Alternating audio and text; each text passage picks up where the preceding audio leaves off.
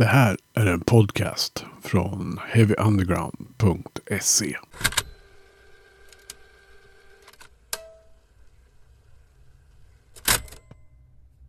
Heavy Undergrounds podcast ska handla om råpunk. Och då är det ju väldigt lämpligt att ha med någon som har skrivit en hel bok om det. David Andersson, välkommen till podden. Tack så mycket. Tack. Hur, hur är läget så här nu när boken har släppts och så? Jo, men det är ju naturligtvis jättekul. Det är väldigt hektiskt. Eh, det har varit mycket intresse, stort intresse för boken.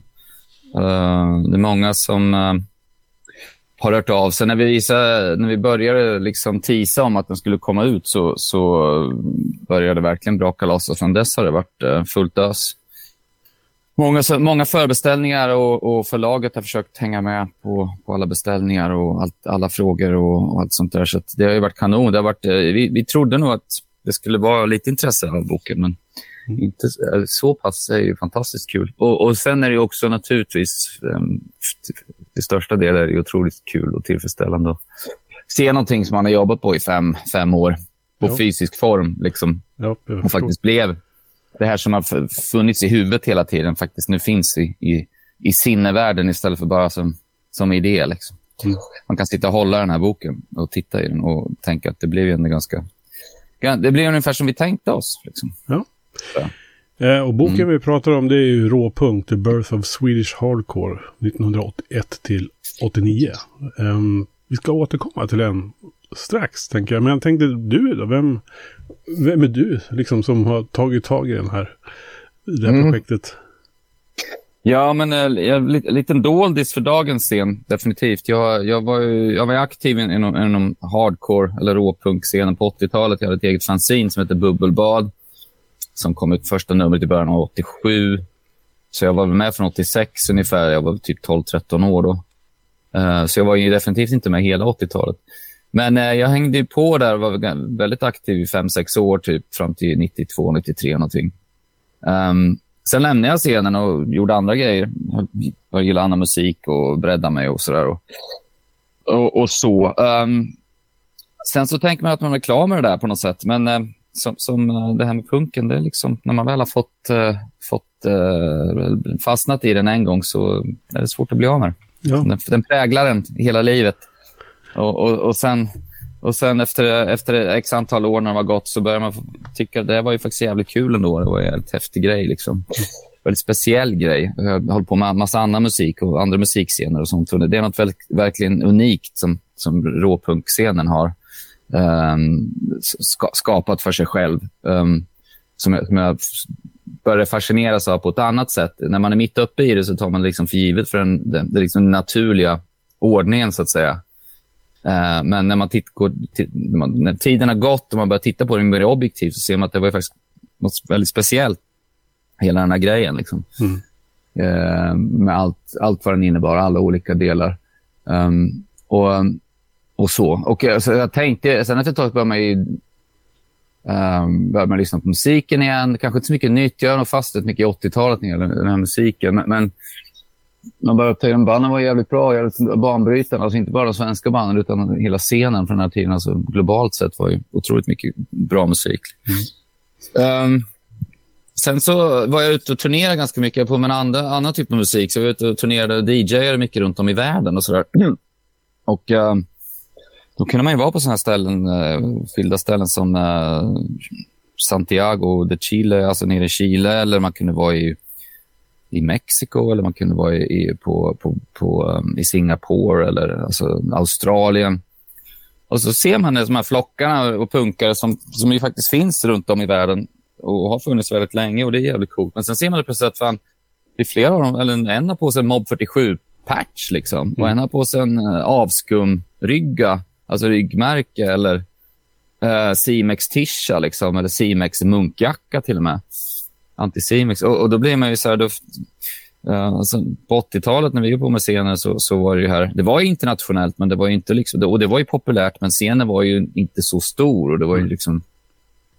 Det var inga stora upp, upplagor och det hade ju inte kommit några liksom, återpressar eller uh, samlingar eller någonting på den tiden. Så man blir, jag blir väldigt fascinerad över att, att det, här, det här dels att det sprids mycket, dels att det, det, det, var så mycket unga som gillade det. Hela den här grejen hade liksom, gått alltså, en generation eller nästan två. Sådär. Mm. Um, så, ja, så det slog mig då. Då fick jag den här idén att fan, det är ingen som har gjort någon bra dokumentation av det här. Liksom, och det måste göras. Mm. Sånt, ja. Men om vi skruvar tillbaka när du var ung då. Vad var det som i punk överhuvudtaget som, som fångade dig liksom som, som människa? Ja, men det, var ju, det var ju energin, liksom, den råa energin. Eh, det var ju det man gillade. Man gillade det uttrycket. Det var väldigt... Eh, eh som sagt, mycket, mycket energi. Men sen var det också en, en frigörande känsla. En sorts eh, känsla av att fan, om någon har tagit någonting så här långt, liksom, då, då känner man att allting är möjligt ungefär. Liksom. Och, och, och sen attraheras jag av det kreativa också liksom, och, och hela den här nätverksprylen och, och allting. Hela, all, alla olika beståndsdelarna skapar en, en massa, som, en, en, en kritisk massa eller som, som som uh, var jävligt häftig. Liksom. Uh, att det fanns ett kreativt uh, och det fanns ett, ett gott budskap i, i det här roa. Liksom. Det, folk såg så vråltuffa ut och folk var klädda i lump, liksom, kan man ju tänka. Och, och håret åt alla håll. Och så det, visste man inte bättre så kunde man ju tro att det här var ungdomar på glid på riktigt. Liksom. Men det var ju faktiskt mycket, det var helt klart tvärtom. Och det var det jag gillade också, att det var det här råa uttrycket. Men, men budskapet var ändå liksom eh, gott mm. och kreativt. Liksom. Och, och, samtidigt så stod för någon sorts rättvisa och, och, och sen samtidigt att, att det var det här tillåtande. Liksom. Alltså att man fick göra vad... Alltså man, man, det ställdes ju krav. Man, man fick inte bara göra det man ville. Man skulle, det var ju vissa ideologiska... Eh, alltså, man betedde sig på ett visst sätt och sådär. Det fanns en etikett där också liksom, mm. i allt det här. Ja, det, ja, det var väldigt tilltalande, hela den där grejen. Men sen just det galna uttrycket, alltså punken. Då, jag gillar 77-punk minst lika, alltså den som kom innan första råpunk. Det fanns ju jäkligt mycket coola grejer där också. Framförallt vad det gjorde i en, en värld som var svartvit liksom, i stort sett över hela världen. Liksom, att den, den, den, även fast det mesta i punken är svartvitt fortfarande så, så skänkte det massa färgklickar i alla fall i, i själen. Liksom. Ja. Sådär. Och, ja, nej, så det var det, allting. Det kreativa, det galna, liksom, det tillåtande. Mm. Och ideologin naturligtvis. För det, punken har ju en ideologi. Det, det är inget snack om saken. Mm. Var, vilka var de första liksom, banden du, som var inkörsporten för dig? Ja, det var ju Pistols um, naturligtvis. Pistols och Clash och alla de klassiska 77-banden. Ebba, KSMB. Det var ju det man upptäckte. För att där jag bodde fanns det liksom inga äldre som, som gillade punk. Det var ingen som gillade punk där jag bodde. Så jag var tvungen att söka mig till det som, som kanske mainstream media eller mainstream-kulturen kunde erbjuda i form av punk. Och då var det de här stora banden. Liksom. Mm. Men ganska snabbt så började jag gräva mig neråt och då hittade jag ju då hittade jag ju allt, allt. Discharge var jävligt viktiga naturligtvis. Det var väl de första sjuorna, singlarna jag köpte där. Realities War och Fight Back och Decontrol hade de. State Violence, State Control, svinbra. Även tidiga Black Flag upptäckte Minor Threat, MDC, uh, eh, Crass naturligtvis. Uh, hela den engelska, uh, Subhumans, allt det där. Alltså jag gillar ju, först så gillar jag ju mer europeiskt, alltså mycket italienskt, Wretched och alla de här galna banden. Um, och då var det, men då var det liksom, då hade man kanske fått lite, det, det var en skivaffär i Linköping, jag är från Åtvidaberg, och en skivaffär i Linköping där det var en snubbe som som hade sålt nästan hela, dumpat hela sin skivsamling. Liksom. Och det var ganska, det var typ 86, 87. Så för mig var det, det, för mig var det en jätteinkörsport. För det, det var mycket, mycket bra där. Och mycket konstiga grejer som, liksom inte, som inte följde punkmallen, som också var intressant. Så, det. så det, var ju, men det var ju de klassiska banden naturligtvis. Mm. Men sen så, sen så kunde man sen vill man ju bara mer och mer och mer. Och, och, och, Det var ju det som var sättet med scenen också som var så jävla coolt. Att liksom det fanns fanzines och då skrev man till folk och, och fick höra mer band. gjorde blandband och sådär. Liksom. Mm. Och fick mer och mer kompisar. Så det var ju det som var själva grejen. Det var mycket en... Anledningen till att man blev punkkompisar var ju också för att då visste man att den, den andra kanske har plattor och musik. Som, det är en väldigt nördig kultur. Mm. Alltså, det är en fankultur. Liksom. Alltså, man vill bara ha mer och mer musik. Mm. Så var det för mig i alla fall. Mm. mm. Men du har ju spelat i band också. Ja, just det. Ja. Um, hur liksom, jag antar att det är, liksom, det är en konsekvens då av den här frihetskänslan som punken erbjöd, antar jag. Ja, absolut. Nej, det var ju helt fantastiskt. Det var ju liksom, det var ju den här, det ju, det, den här historien har ju berättats så många gånger, men det är för att den är sann. den är genuint sann. Att liksom, det var tillåtande. Kan de spela så kan jag också mig på det här. Mm. Och, då, och då, då, gjorde man det. Och det, det, det var ju verkligen hellre än bra i början. Sådär. Men sen så hade jag ju turen att jag bodde i, i, i Linköpingsområdet och då fanns ju, där fanns det jäkligt mycket bra band. Rape Teenagers. Um, och sen har du ju hela Tranås, Simon Rövsvett och de var ju mycket där. Och, och så visades, eller så blev det ju så att eh, medlemmar från Rape och Rövsvett och ett annat band som hette Raids på den tiden bildade ett band som behövde en sångare. Så, så jag hade ju tur där och, och, och blev tillfrågad. Så det var ju lite, lite gräddfil eller sådär faktiskt. Men, men, um, ja, men det var skitkul. Mm. Uh, Identity hette vi bandet. Mm. Mm. Så. Men du var ju inne på det lite ja. uh, tidigare, men alltså punk, vad har liksom... Vad, vad har den liksom gett dig genom livet? Men det är ju några år sedan du upptäckte det här. Va? Och sådär. Mm, jo, då, jo, precis. Vad, vad, vad fyller en fun funktion liksom i maskineriet i David Anderssons huvud?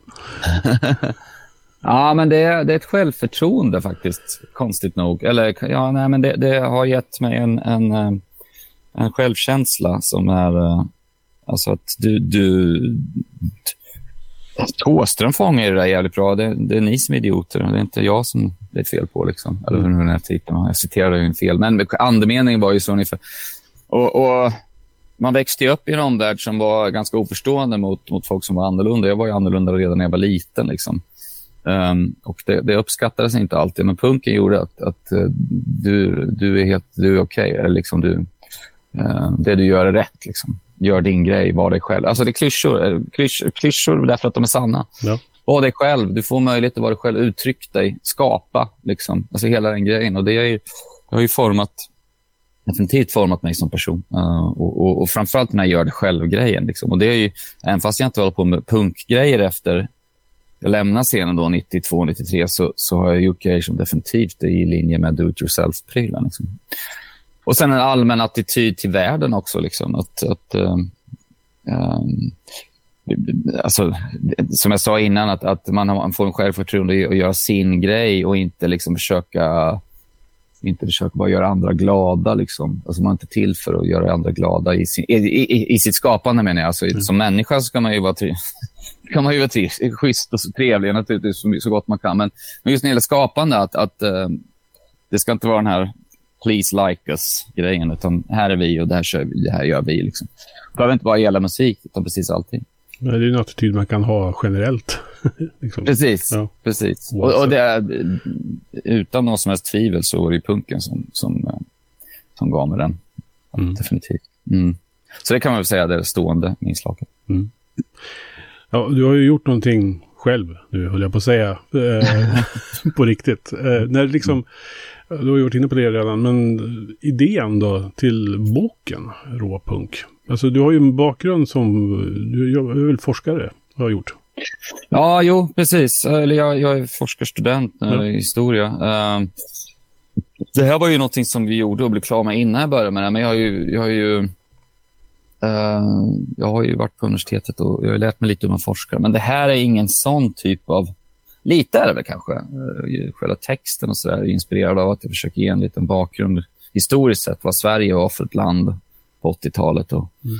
och uh, liksom en, en, sorts samhällelig backdrop liksom för punken i Sverige, eller råpunken i Sverige. Vad, vad den, framförallt hur den stod ut från den gängse normen och sådär. Eh, så det har jag försökt få in. Men, men annars så är det nog... Um, boken är mer, definitivt mer en do-it-yourself-produkt så att säga, än en forskarprodukt. Mm. Uh, forskargrejerna finns ju där naturligtvis, men forskandet var en sorts uh, ja, do-it-yourself-forskande. Uh, definitivt. Mm. Mm. Men ja, när, liksom, hur, hur satte du igång det här? Då? Men det är ju ändå ett, ett gigantiskt jobb du har gjort. ja, men, det blev det. Jag förstod att du hade tänkt göra någon form av eh, tjockt fanzine från början av det här. Ja, det, det, det här var ju ett, vi har ju skapat ett monster. Alltså, typ, den växte, den här lilla idén. Vi, vi, vi liksom... Eh, vi, vi började baka en, en bulle som blev en stor, stor som en badboll. Liksom. Um, konstig metafor, men den växte i alla fall. Det var det jag försökte säga. Mm. um, nej, men det började ju med att, att uh, som jag berättade, då, att, att, jag bodde i London i 15 år och då var jag, jag träffade en, en kille som heter Justin Hallström som är från Norrköping men har bott i London uh, sedan tidigt 00-tal. Uh, och när jag drog till, precis innan jag drog tillbaka till Sverige så hade jag ju rest mycket då, som jag berättade innan och sett att liksom, punk, den här råpunkscenen svenska ett stort arv där, liksom, en är väldigt, väldigt inflytelserik. Så, eller att den överhuvudtaget ehm, anses vara så, så intressant och bra att, att unga människor världen över har på sig tishor och, och, och tygmärken. tycker jag var fascinerande. Så jag vill kolla upp det där lite. Eller jag tänkte väl mer så, jag, då tänkte jag men det här måste dokumenteras på ett vettigt sätt, liksom, alltså i någon sorts, på, i någon sorts typ av form. Och, eh, då, då var jag för mig att jag sa någonting om att, att jag, jag tänkte till just till Justin när jag drog tillbaka. Jag, jag tänkte säga att när jag kommer tillbaka till Sverige så kanske jag gör någon sån typ keff Soundcloud-dokumentär eller någonting. Liksom. Uh, om det här. Bara liksom så hem, definitivt hemmagjort projekt. Um, och sen så, han sa inte mycket mer om det, men, men sen någon, någon, månad senare så ringde han upp och så har han pratat med en tjej som heter Karo Lin Södergren. Karo, eh, som också bodde i London då. Eh, hon är från eh, Malmöområdet, eller från Malmö från början. Eh, hon, hon är fotograf. Justin är grafisk designer. Båda gillar punk, båda gillar heavy underground-musik. och Justin hade berättat det här för Carro då. Och sen så i och med att hon är fotograf och han är formgivare så men vad fan, och de hade tänkt lite på att de skulle ville starta någon typ av förlag, och, förlag av något slag och, och ge ut grejer som har med design och foto och sånt att göra. Och sen tänkte man, fan vi gör väl en bok då? Kan vi inte göra en bok om det här istället för att göra en så här Soundcloud? Då, liksom, då kan vi få med en massa roliga bilder och sånt där. Så tanken var ju från början att vi skulle göra ja, men någon, snyggare fanzine, alltså fanzinbok. Så 100 sidor liksom, bara med foton och inte så mycket mer med det. Liksom. Mm en, en, blädd, en pekbok eh, för gamla punkare ungefär. Eller snarare minst lika mycket för gamla punkare som för vanliga människor. Vi vill ju liksom dokumentera den här för alla, inte bara för sådana som var med på den tiden, utan även sådana, sådana som gillar svensk råpunk nu och är inne på det, men också även sådana som gillar... Vi vill att, att de att folk som bara är inne på design eller subkulturer eller alltså kultur överhuvudtaget, kulturarv ska kunna ha, få ut något av den här också. Liksom. Mm. Det, det, var det som var själva tanken. Ja, ja men, men då bra. Fan vad kul, sa jag. Och då började vi jobba lite på det här. Då, då, det här sociala medier har ju eh, väldiga fördelar och oerhörda nackdelar också. Men fördelen med det här var att det var lätt att få tag på folk som jag hade haft kontakt med 20, vad blir det? Vad ska vi räkna här? 97, 07. Alltså 30, 30 år tidigare liksom. Faktiskt. Mm. Du vet, jag blev så gammal så man måste räkna ja, ja. Hur, många, hur många decennier det var. Inte hur många år det var. Um, men, um, och, och, då liksom tog jag kontakt med lite folk och, och det visade sig att många hade kvar foton och material liksom, från den här tiden. Och, och um, jag berättade om idén då. Liksom. Det, det verkade som att många var Många reagerade med att fan vad bra att det äntligen händer. Liksom. Det, alltså, är många som har känt att det kanske här var, det här skulle, måste göras. Liksom. Och det kände jag också. Och då tänkte jag, då, då, då, i sann do it yourself-anda så blir det så här, men då, då gör väl jag det då. Mm. Liksom. Så. Uh, för, för jag, menar, jag är en stor konsument av all typ av böcker om, om, om uh, liksom, uh, populär sub mot alla typer av kulturer. Liksom. Uh, och då tänkte jag fan det vore jävligt nice att, att, att ha en egen bok, eller en bok som man själv har gjort i en, en, en bokhylla som kanske har böcker om liksom, Touch and Go-magasinet, uh, fanzinet från USA eller American Hardcore-boken eller någon Peter Kagelands Ny våg-bok och så, där, så det kan min bok stå där. Liksom. Det, det var lite en sån dröm också. Mm. Um, men i alla fall, så att, och, och, sen så, så började vi få ihop ganska mycket. Eller jag började samla ihop en hel del material och, och så. Men det ena ger, det grejen med det här är att det ena ger det andra för att det ena ger det andra för att eh, någon säger att ja, men den här personen har kvar mycket. Och det så här, och folk som jag kanske inte kände från den tiden. och Så, där. så det, det, här växte ju det monstruöst eh, samlande, maniskt samlande eh, faktiskt. Det blev, jag har ju en manisk samlargen i mig. Den är, den är påtaglig. Och det var inget, inget undantag i den här. Liksom. Jag vet folk som är ute och plockar svamp och sådär eh, får, kan ju få såna här riktiga, liksom, om de hittar det värst, alltså, grymmaste svampstället så är det någon sorts typ av primal urkänsla av total lycka som infinner sig. Ja, ja. Och, och, och, jag har känt den, för jag gillar att plocka svamp. Och det är precis samma endorfin, eh, dopaminkick får jag när jag, liksom, när jag fick komma över foton för den här tiden. Liksom. Den här samlar, eh, samlar uh, urmänniskan i en. Som, jag kan tänka mig att också att det här gamla nätverket liksom vaknar till liv på något sätt. Att det liksom, mm. ryktet går och det, ja, du, ja, du sa ju det, man får kontakt med personer genom andra personer och sådär. Exakt, precis. Så efter ett tag så blev jag, jag åkte ju omkring med en scanner. Några, några gånger var Justin och Carro med också, men de flesta gånger var jag iväg till massa olika ställen. Och, men sen var det mycket att folk skickade grejer också. Och folk som hade... Jag fick en hel systemet-påse full med gamla negativ och tryckts ner i den som var rätt kul att veckla upp och, och försöka liksom scanna av så gott man kunde. Då. Men, men, det var ju den här känslan av att sitta med det förstoringsglaset sen se liksom, uh, det här skrynkliga negativet, sen se en bild på Tobbe i moderat likvidation eller någonting på scenen. Liksom, en bild som jag aldrig har sett. Eller det här var liksom det här originalnegativet till den bilden man har sett på Tobbe, liksom, som är med i svartvita fanzines som man knappt ser några nyanser alls. Liksom, här har vi jätte, alltså, upp, högupplöst versioner där. Mm. Ja, det var mycket sådana där eh, dopaminkickar och det var så jävla kul. För det, dels jag är ju oerhört eh, historieintresserad också, så det här var ju också en, det var ju som en resa tillbaka i tiden. Man var där liksom. Mm. Och, och, man ser... För själva boken handlar minst lika som jag nämnde om, om att liksom beskriva Sverige på 80-talet och, och liksom hur Sverige var och hur världen såg ut på den tiden, vad det var för. Så bara se liksom gamla... Alltså direkt med att se en, en, eh, en, ik, en Domus 8 liksom, så bara yes, här har vi liksom mm. de här viktiga grejerna. Vi har de här punkarna hänger ner för Domus 8 och där går en så Svenssons familj, familj förbi. Liksom, sådär. Alltså sådana grejer som säger såna, en bild så får man liksom svenska samhället nästan i... Det finns en bild i boken, ett uppslag där det är några punkare som sitter på en parkbänk och, och, och, och, håller på. Och sen så har du en Domus 8 där för att det är utanför Domus, Domusaffären och sen så går det förbi en väldigt så här, typisk 80-talsfamilj liksom, som tittar på dem helt konstigt. Och, och, där har vi liksom Sverige, Domusåttan och, och den dominerande liksom, mainstreamkulturen går förbi där, Svenssonkulturen går förbi. Sen har du de här konstiga punkarna som sitter på den här packbänken. Ja. Mm. Hur skulle du definiera, alltså för de som inte var med då, jag, menar, jag minns 80-talet som tonåring. Eh, I det skimret på något sätt. Men vad skulle du säga att svenska 80-talet var för någonting? För att jag menar, den allmänna bilden är väl typ yuppies och liksom det är neonfärgat alltihopa.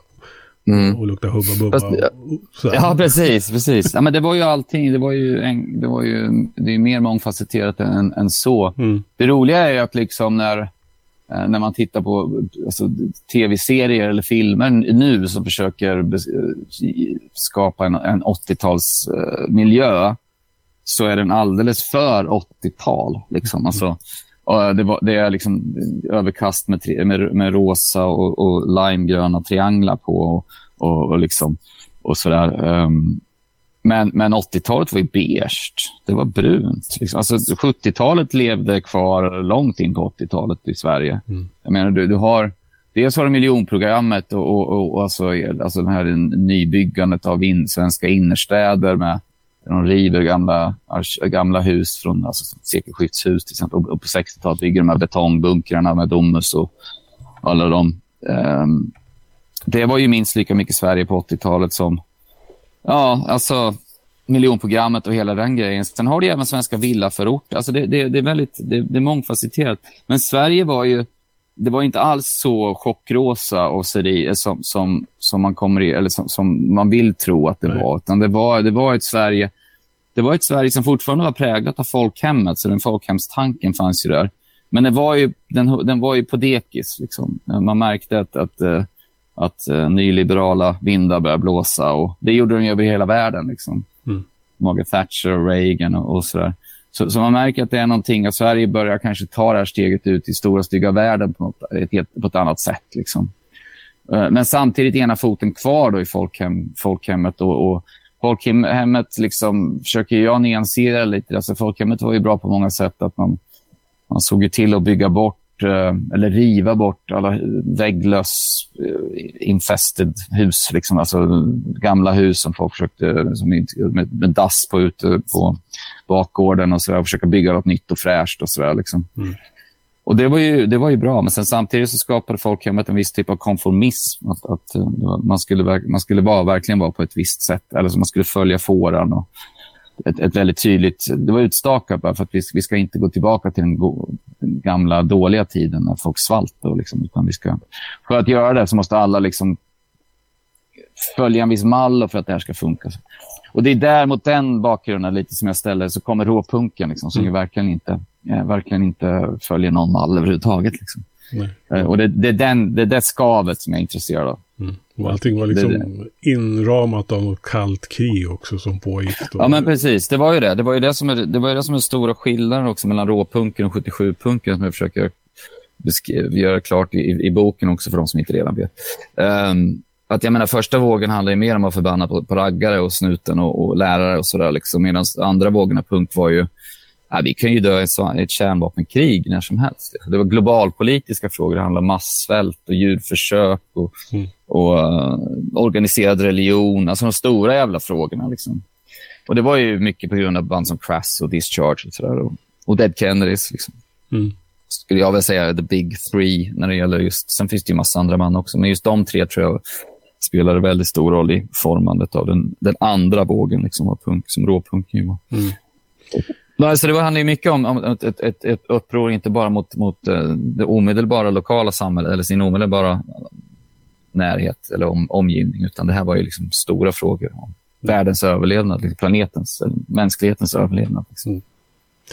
Jag tänkte, då till boken, här sitter du då med tonvis med material, håller jag på att säga, eh, mm. som du har fått in. Hur, hur har liksom det redaktionella arbetet varit att sortera ut det här och bestämt sig för vad som ska vara med i den här boken mm. då? Ja, det var inte helt lätt kan jag säga. Eh, det var ju faktiskt jävligt så. det, alltså, jag tror vi fick in, jag tror vi har samlat ihop, skannat in kanske runt 4 000 foton, affischer och fanzines och sånt där. Och det är väl en dryg 500-600 kanske i boken. Så det var ju det var ett stort jobb det där. Uh, som tur var så Justin och Carro har ju jävligt bra, de har ju strikt kvalitetskontroll liksom, på att fotona ska vara bra upplösning. Um, det ska vara liksom bra foton. Um, Alltså det får inte vara för suddigt och, och allt sånt där. Utan, så, så, det gjorde att vi kunde kanske, ta, kanske filtrera bort ungefär hälften. Sen, sen var det ju en jävligt jobbig process med att mörda massa små uh, kattungar, jag säga. Hem, hemska tanke. Nej, men alltså att man var tvungen att verkligen ta bort bebisar som man tyckte om. och så. Men uh, alltså, yes, det, här är ju det här är ett urval. Man skulle lika gärna kunna göra ett annat urval som skulle kunna bli lika bra. Eller vissa vill man ha kvar naturligtvis, men det finns ju mycket kvar som vi inte har använt, men det går att använda till andra grejer. Nej, så det var ju kvalitetskontroll. Sen handlar det också om representation också. Att, att uh, man vill försöka kunna få med så många band som möjligt och, och, och så att det representeras bra liksom, från, från alla års... Vi har delat in det i tre delar. Liksom. Mm. Uh, och så. Sen så, så um, Sen så är det väldigt, var vi väldigt måna om också att inte bara, det råpunk handlar inte bara om banden, utan det handlar om de som, som går på spelningarna och gör fanzines och ger ut kassetter och bara hänger. Liksom. De som sitter utanför parkeringen och drack, och drack eh, liksom mellanöl och, och kir var ju minst lika stor del av scenen som banden. Liksom. Mm. Oftast var det banden som precis hade spelat som satt där utanför. Så att eh, banden var fansen, eller fansen. Alltså, ja, jag skulle säga att det, det är kompisar. De, det blir en kompiskultur också, men det, det är ju... Um, publiken var banden och banden var publiken, då, om man säger så. Liksom. Fans kanske låter som en sån här uh, hierarkisk kultur. Men jag hävdar att många av de här alltså, folk som var inne på råpunk var ju fans. De ville bara ha mer musik liksom, och få tag på plattor. Nörd, skivnördar, mm. kassettnördar. Så. Men, eh, nej, men så det var viktigt att allt det där representeras. Och även för de här tjejerna också, för de är inte med i band tyvärr så mycket. Det är en grej som råpunken. Eh, tyvärr, de, det, är inte alls mycket tjejer med i banden på scenen liksom, som det var på 77. 77-vågen var ju mycket bättre på det. Men de fanns ju. Det var ju många foton är tagna av tjejer och, och många fanzines var gjorda av tjejer. Och Ny våg, radioprogrammet, hade många tjejer i, som programledare och redaktionen där. Mm. Sådär, så att, um, det, det, det, vill vi också få med. Så det var rätt mycket så. Liksom. Mm. Har arbetet med den här boken på något sätt ändrat din bild som du hade innan av allt det här? På något sätt? Ja, na, ja, ja, ja, inte så mycket faktiskt. Det blev ungefär som jag trodde. Eller säga. Det är väl mer kanske att jag har verkligen uppfattat den här fankulturella aspekten på scenen. Det är inte bara en subkultur och motkultur, eller deltagarkultur som jag vill kalla det också. Bidragarkultur. Alltså all, det är massa olika men det är också en fankultur och det är väl någonting som jag inte riktigt har tänkt på innan. Men, men det som driver det här väldigt mycket det är att folk älskar att spela musik och konsumera musik. Mm. Liksom. Det är väldigt mycket snack om ideologi och sådär. Och jag tror att mycket av det ideologiska, visst det var väl folk som, som skrev under på mycket. Men sen var det väl att, att man skulle sjunga om krig. Man skulle sjunga om det här och det här och liksom, anarki och sådär. Liksom. Jag säger inte att folk inte var engagerade, men vissa var lite större och vissa var lite mindre grad. Sådär, liksom. Uh, så jag, jag, tror det som drevs det minst lika mycket var minst lika mycket av den här känslan av utanförskap där man hittar en gemenskap i rockpunkscenen så var även det här musikintresset tror jag var minst lika drivande. Mm. Uh, sådär. Um, så det, det, är nog, det är någon sån grej som jag har upptäckt lite mer. Uh, eller fått uh, kunna, åtminstone kunna sätta ett namn på det. Liksom, någonting som jag... Annars så... Nej, men det, det är ganska det, det, man slås av nu är hur unga folk är. liksom. Det är liksom barn som är, som är klädda i, i trasiga skor. Liksom. uh, fast de gör det med flit. Liksom.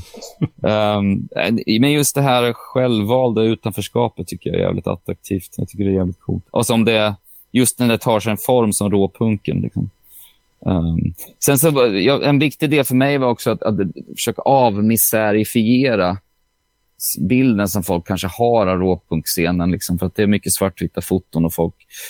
Det ser rätt misärigt ut. Och det är, liksom, alltså, folk, det är viktigt att det ska se det också, för det är liksom coolt. Men, men eh, jag vill också få fram det att, att de här är, liksom, det är ungdomar som, som repar i en jävla tvättstuga hemma hos morsan. Liksom. Mm. Och, och, de står på en garage, garageinfart där det står snöplog bredvid och en cykel cykel. Liksom. Mm. Eh, sådana bilder. Alltså, det, det, det, var så. Det var ganska oskyldigt mitt uppe i alltihopa. Det var, ba, det var väldigt unga människor som, som var jävligt unika i Sverige. Som, hade, som faktiskt hade fattat någonting som, många, som de flesta inte hade fattat. Liksom. Och, och tur var väl det, för att punken skulle inte bli, funka som en mainstream-scen. Den här råpunken, då skulle det bli någonting annat. Liksom. Mm. Men jag, jag, älskar det här, framförallt i den backdropen som, som svenska folkhemmet var på 80-talet.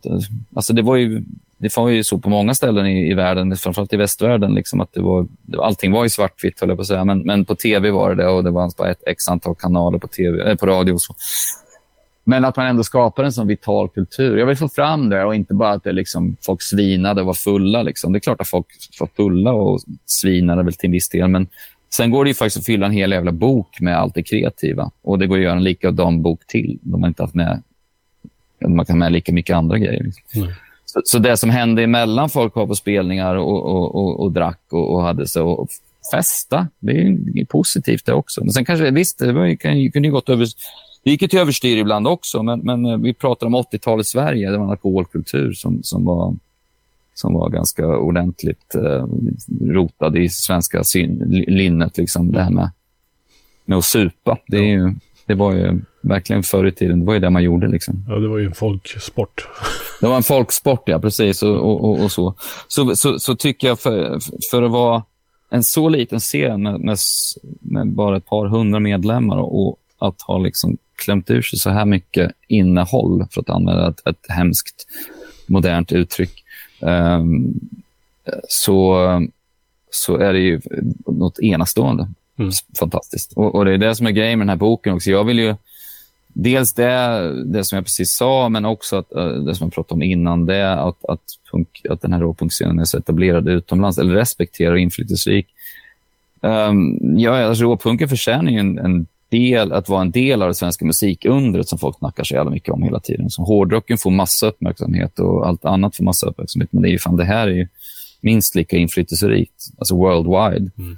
Uh, och du kan nog fråga respekterade hårdrockmusiker som många andra musiker runt om i hela världen. Och många av dem skulle säkert citera många av de svenska banden som inflytelserika. Och, mm. Och så. så att, eh, och sen ska det, det ska in, jag, jag vill att det ska in i, det ska inte bli en del av fin, finrummen, men det här ska finnas representerat i de svenska kulturella finrummen mm. som, en, som ja, en respekterad svensk kultur, svensk kulturarv. Liksom. Mm. Ja, jag tycker det är ju en jättefin bok på det sättet. Jag menar, folk tror jag tänker på svensk punk, då tänker ju folk att det var Ebba Grön typ på Dag Vag. Och sen så mm. tog det slut någonstans där runt 81 eller 82. Och sen så var det ingen punk. Och sen så... Nej. Och det är dessutom så, det var så oerhört irriterande. Ja. All, eh, liksom, alla vet ju att det var inte så, men det gör inte alla. Eh, men, men visst, man, man, sitter bara och skriker mot tv-rutan att bara för att Fjodor och Gurra flyttat till Gotland och blir bönder så betyder det inte att, att alla, svensk, alla hippies blev, eller punkare blev hippies helt plötsligt. Eller bara alla ner. Det var första vågen var det många som gjorde det, absolut. Mm. Många från den första 77-vågen gillade inte råpunken och tyckte den var tror det os, osofistikerad och, mm. och liksom alldeles för för brutal och så. Mm. Men, men um, för många var ju den första punkvågen mer språngbräda till att göra någonting annat. Liksom. Och det är inget fel med det. Men, men det, här, det här var som lillebrorsan, lillasyrran, den osnutna liksom, lillasyrran som, som kommer och säger fuck you till, till, till allting. Liksom. Ja. Um, Revolt mot och, revolten. Liksom. Ja, men precis. Revolten mot revolten. Nej, men alltså det, det, det, för mig så, jag älskar 77-scenen lika mycket som råpunkscenen. Jag tror nog egentligen musikaliskt att jag gillar 77-scenen mer. Eller jag gillar mer amerikansk hardcore. Det är liksom nej. Fast, fast sen, så måste, det är en grej som jag faktiskt lyssnar på många av de här banden. Det måste man göra också. Och, och, och, det är jävligt, jag fattar ju alltså, det är jävligt bra. Det är jävligt, och det är jävligt unikt, alltså det svenska soundet. Det är jävligt snabbt, jävligt rått, jävligt tidigt. Liksom. Um, mm on par med, med liksom de amerikanska hardcore-banden som började spela vrålsnabbt typ 82, liksom, så, så gjorde de svenska banden det också. Mm. Samtidigt som det fanns band i, i typ Italien, Wretched och Indigesti och de som var minst lika. Så att Sverige låg inte efter. Ibland så ligger folk efter ett år eller någonting, för det tar tid för de här grejerna att liksom rotera och göra intryck. Men mm. alltså, svenska råpunkscenen var ju där från, från början. Mm. Så det, det är jävligt imponerande och jävligt coolt. Alltså. Mm. Och vad det beror på, det, det, finns ju, det kan man skriva en, kanske andra grejer om. Uh, men men, uh, det, men det, det, är någonting som, jag, om du, eftersom du frågar om det var någonting jag upptäckte, så är det jo, men att, att det var så tidigt, så snabbt, så rått. Liksom. Mm. Så att jag har verkligen fått upp. Alltså jag, jag, nu tycker jag ju vråldiggar ju det här på ett helt annat sätt. Liksom. Mm. Nu sitter du där med boken i handen och liksom, hur känns det nu då? Är det tomt på något sätt? Eller vad har du liksom för planer? Liksom, vad, vad tänker du att ska hända sen i ditt liv? Ja, jo, uh, nej men alltså, just nu känns det, nu, just nu är det bara så jäkla hektiskt. Jag har faktiskt inte hunnit tänka på det. Um, men det är jävligt kul att se att den har landat hos folk. Att nu, bör, nu kommer den få ett eget liv. Liksom. Mm. När man släpper någonting så har man inte längre kontrollen över det. Och då, då, får man hoppas att det kanske inspirerar folk att göra någonting liknande eller någonting annat liksom, i samma stil. Men, eh, nej, men alltså, som, som jag nämnde innan så har vi jäkligt mycket material. Och jag vill ju, som en del av min kampanj för att få råpunken bli en, en liksom respekterad inte det, alltså jag vill inte att den ska, den ska tas upp av mainstream, för att det, det, det är livsfarligt. Det, det är dödskyssen för många scener. Liksom. Men, men jag vet att den ska respekteras. Och, och, och jag vill att folk ska bli medvetna om att den fanns. Uh, så så eh, jag, jag har idéer om att göra utställning, utställningar, kanske till och med en sorts vandrings, vandringsutställning. Man liksom har en sorts har en sorts kärnutställning som handlar om Sverige, men sen kan man göra liksom i regionala betoningar. Vad på, om man är i Stockholm, Göteborg, Malmö, eller Linköping eller Tranås eller vad man nu är, någonstans, Växjö. Mm. Um, så, så det, det har varit jävligt kul, men det är ju ett jäkla jobb det också. Det är ett, det är ett uh, format som jag har, en form som jag har lekt lite med innan som jag tycker verkar, skulle vara jävligt kul att göra faktiskt. Så det, det, är nog det. Sen tycker jag att ska, jag tycker SVT borde få arslet ur att göra en, en, en timme i alla fall om det här. Um, för att det förtjänar den, mm. absolut. I sådana fall så får ni gärna höra av er. Hallå? SVT. Vi skickar ut en kontaktannons här. Ja, precis. precis. Om det sitter någon producent på kulturredaktionen på SVT och lyssnar mm. på det här så Eller hur? ring David. Jag kan förmedla kontakten. Ja. Precis, ja. precis. Mm. Ja. Nej, men det finns så mycket mer att berätta. Det här är en bara början. Det, och den här boken är mer fokuserad på det visuella, som är jävligt viktigt. Men, men sen så, så går det ju att skriva andra böcker också. Alltså, skriva böcker, alltså göra en riktig djupdykning. Och det var ju också skitkul. Mm. Uh, vi får se. Men jag tror, ja, utställning och lite sånt där tycker jag, det, det ligger nog nästan, eller det är nog det som ligger nästa. Ja. För det finns mycket mer att göra. Som sagt, det finns mer material, det finns mycket mer att göra med det här materialet. Mm. Det låter jättespännande. Och mm. vad man, får man tag på boken nu förresten? Ja, jo, men nu så finns den ju bara att beställa från nogood.world. Uh, nogood.world. Um, förlaget alltså.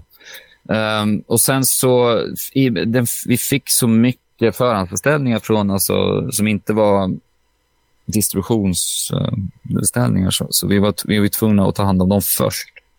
Så att alla som har beställt boken får den liksom, i tid. Um, och Det var så mycket folk som beställde boken från början, så att vi har liksom inte hunnit ta, ta tag i den distributionsdelen än. Mm. Men målet är att den ska gå att köpa i i alla fall välsorterade skivbutiker och sånt. Men um, det kommer. det kommer. Men än så länge så, så köp den från nogood.world. Direkt från källan liksom. Direkt från källan, ja precis. Och um, in, in, det är lika bra att säga det med en gång. Om ni beställer så skickas, beställer ni från Sverige så skickas den från Sverige. Den skickas inte från England. Det kan se ut så på beställningsgrejen. Men uh, den skickas så. Ingen, ingen Brexit-tull eller någonting sånt där på den. Nej. Mm. Då uppmanar vi alla att göra det. Du, mm. David, mm. det har varit jättespännande att lyssna på din berättelse om den här boken och om svensk råpunk. Eh, det har varit jättekul att ha med dig i podden. Tack så jättemycket för att jag fick vara med. Du har lyssnat på en podcast från heavyunderground.se. Jag som säger det heter Magnus Tannegren och är den som producerar och intervjuar i den här podcasten. Vill du veta mer om det här avsnittet eller om podcasten i allmänhet? Besök heavyunderground.se eller leta upp oss på de sociala kanalerna på Facebook och Instagram. Tack för att just du har lyssnat. Hey, I met you. You are not cool. I know. Even when I thought I was, I knew I wasn't. Because we are uncool. I'm glad you were home. I'm always home. I'm uncool. Me too. You're doing great. Know, the only true currency in this bankrupt world is what you share with someone else when you're